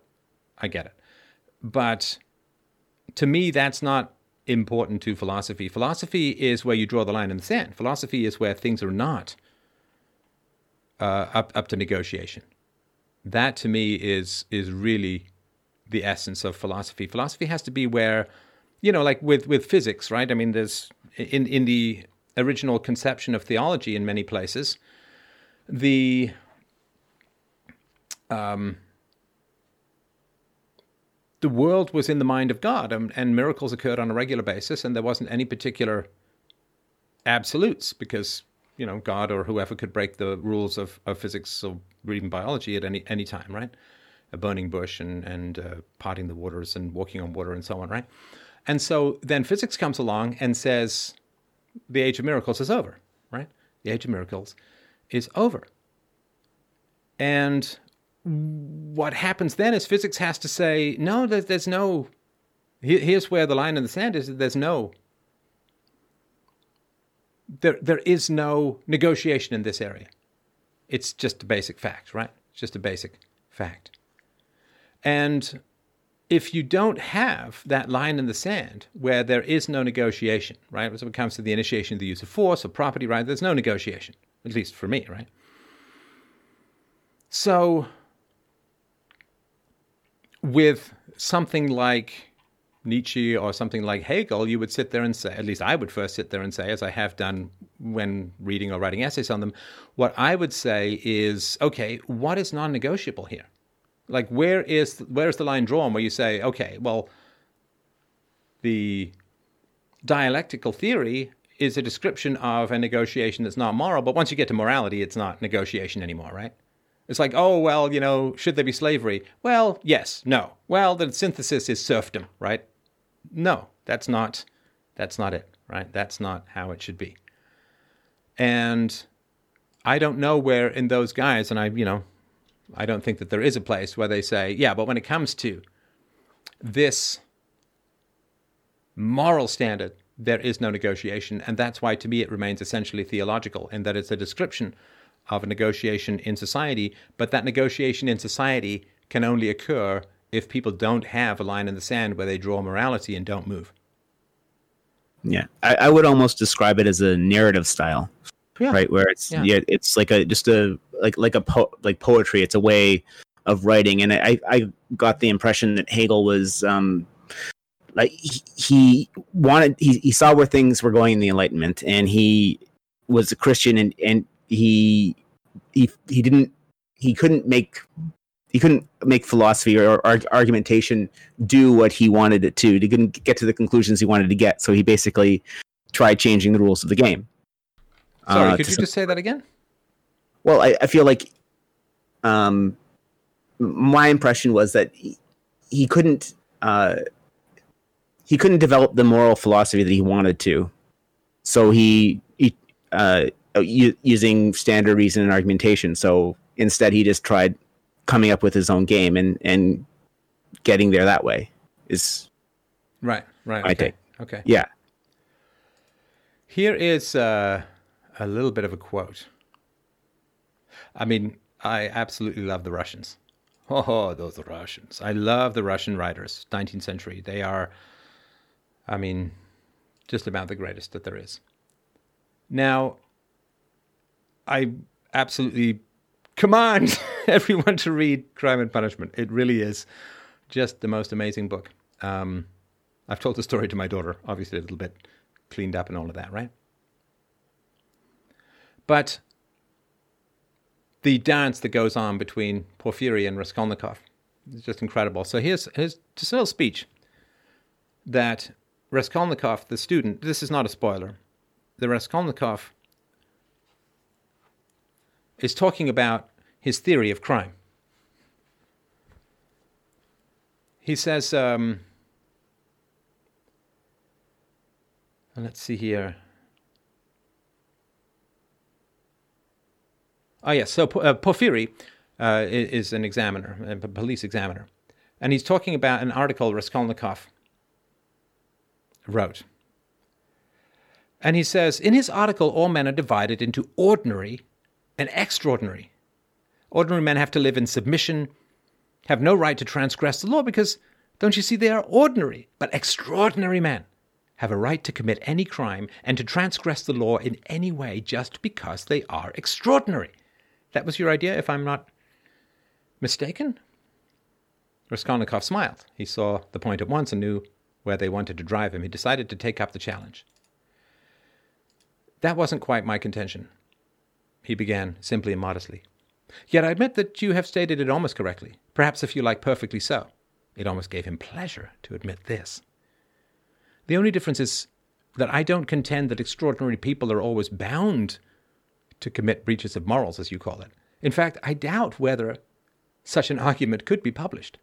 I simply hinted that an extraordinary man has the right, that is, not an official right, but an inner right, to decide in his own conscience to overstep certain obstacles, and only in case it is essential for the practical fulfillment of his idea, sometimes perhaps of benefit to the whole of humanity. You say that my article is indefinite. I am ready to make it as clear as I can. Perhaps I am right in thinking you want me to very well. I maintain that if the discoveries of Kepler and Newton could not have been made known except by sacrificing the lives of one, a dozen, a hundred or more men, Newton would have had the right, would indeed have been in duty bound to eliminate the dozen or the hundred men for the sake of making his discoveries known to the whole of humanity. But it does not follow from that that Napoleon had the right to murder people left and right and to steal every day in the market, then I remember I maintained in my article that all, ah, well, legislators and leaders of men such as Lycurgus, Solon, Mahomet, Napoleon, and so on were all, without exception, criminals. From the very fact that making a new law they transgressed the ancient one, handed down from their ancestors and held sacred by the people.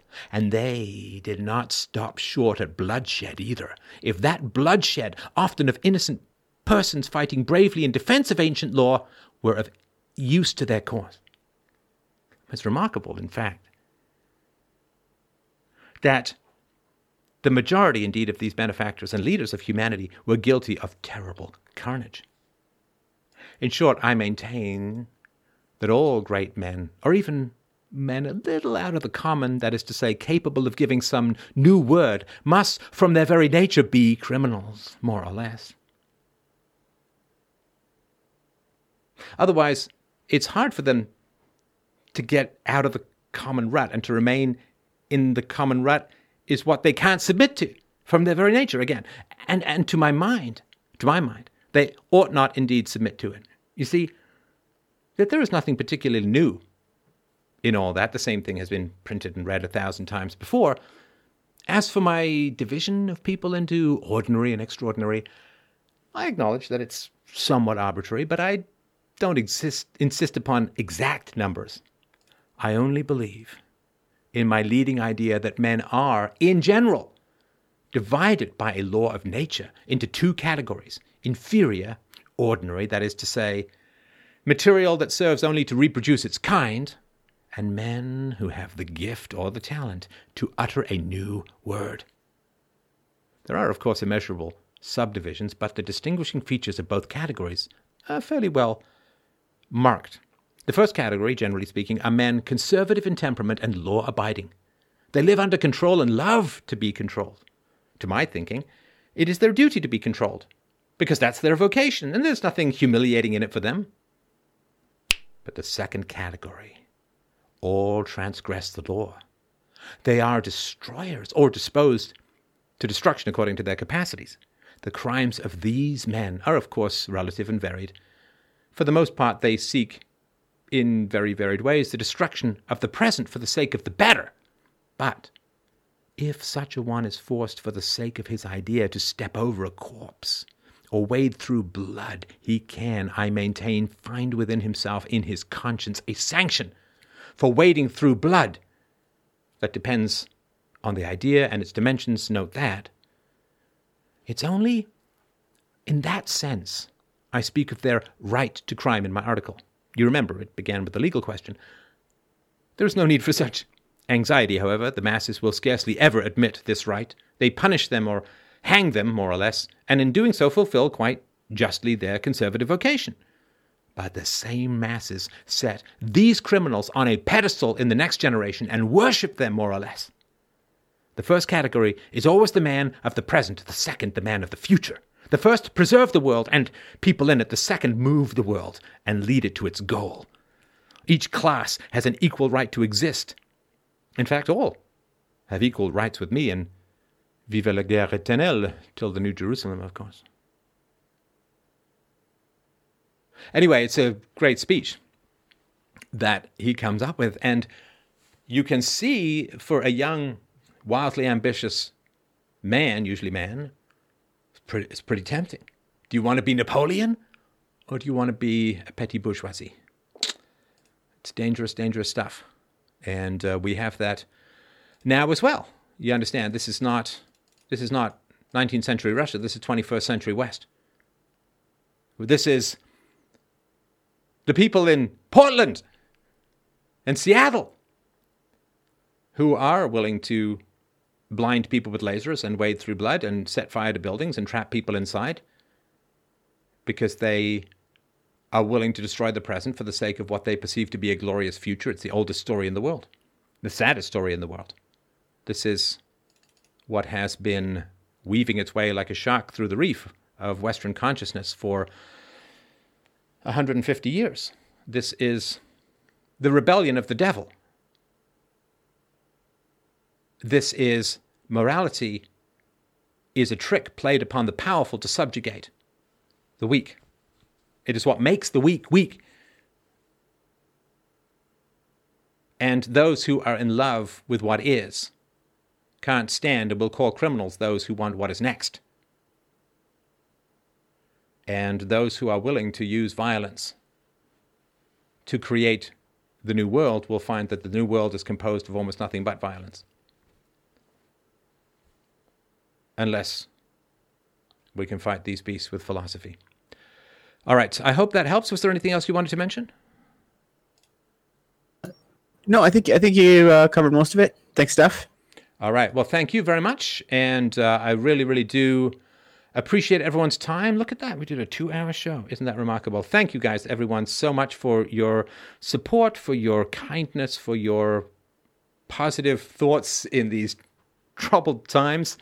And uh, I am fully committed to this community, to philosophy. This is my gig. This is my stand. We will fight these pernicious ideas to um, our hopefully distant last breath. So, have yourselves a great, great weekend. Um, thank you again. I really, really enjoyed the conversations tonight, and lots of love from up here. I'll talk to you soon. Bye.